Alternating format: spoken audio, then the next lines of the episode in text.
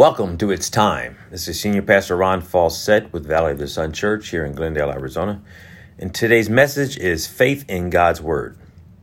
In the Bible, the book of Psalms, chapter 118, verses 24, it reads, This is the day the Lord has made. Let's rejoice and be glad in it. Now, the psalmist of Psalms 118 is writing at a time in his life when he wasn't, let's say, living the dream. The chaos and challenges that were anguishing his soul were very real as the writer pins his trials in the early verses of this psalm. Now, in spite of the troubles that surrounded him, his praise and adoration unto his Lord revealed the true heart of an individual who knew his God and that his security lied in the one who would never leave or forsake him. To rejoice in the midst of tribulation demonstrates a faith relationship that cannot be severed, no matter what may come or go. You might think that this person was someone special or unique to be able to look past life's darkness and trust in and praise his God, the Father of lights. He knew that the Lord was far greater and beyond anything that adversity could come against him with. For with God, all things are possible to those that believe. Now let's fast forward to today, where basically times may have changed, but troubles still remain.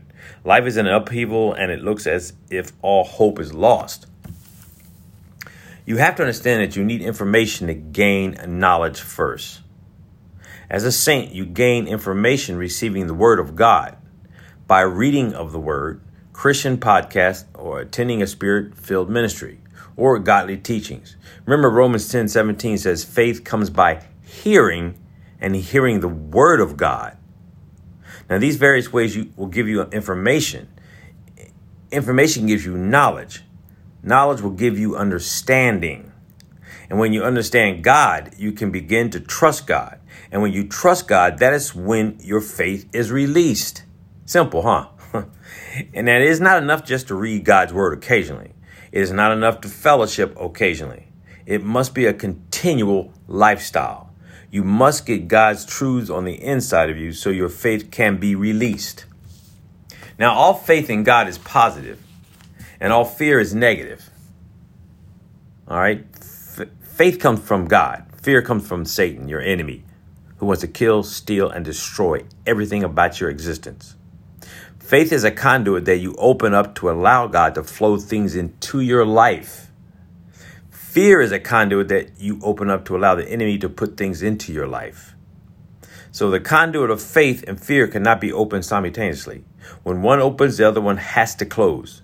When you open faith, fear has to close. But when you open fear, faith has to close. And faith is when you're taking a step and there's no way it'll work out unless God intervenes.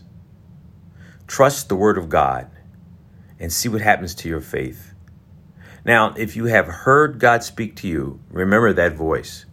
Because from that time for the rest of your life, that's exactly how God will speak to you because he knows you will recognize that voice. Please remember that. And spend that time in that word. Learn the word. Read the word. Study the word. Enjoy the word. Because the word is life. And those that find it will have life and freedom in Christ Jesus. Look, you have a wonderful day. And I thank you for spending this time with me on this podcast. Take care.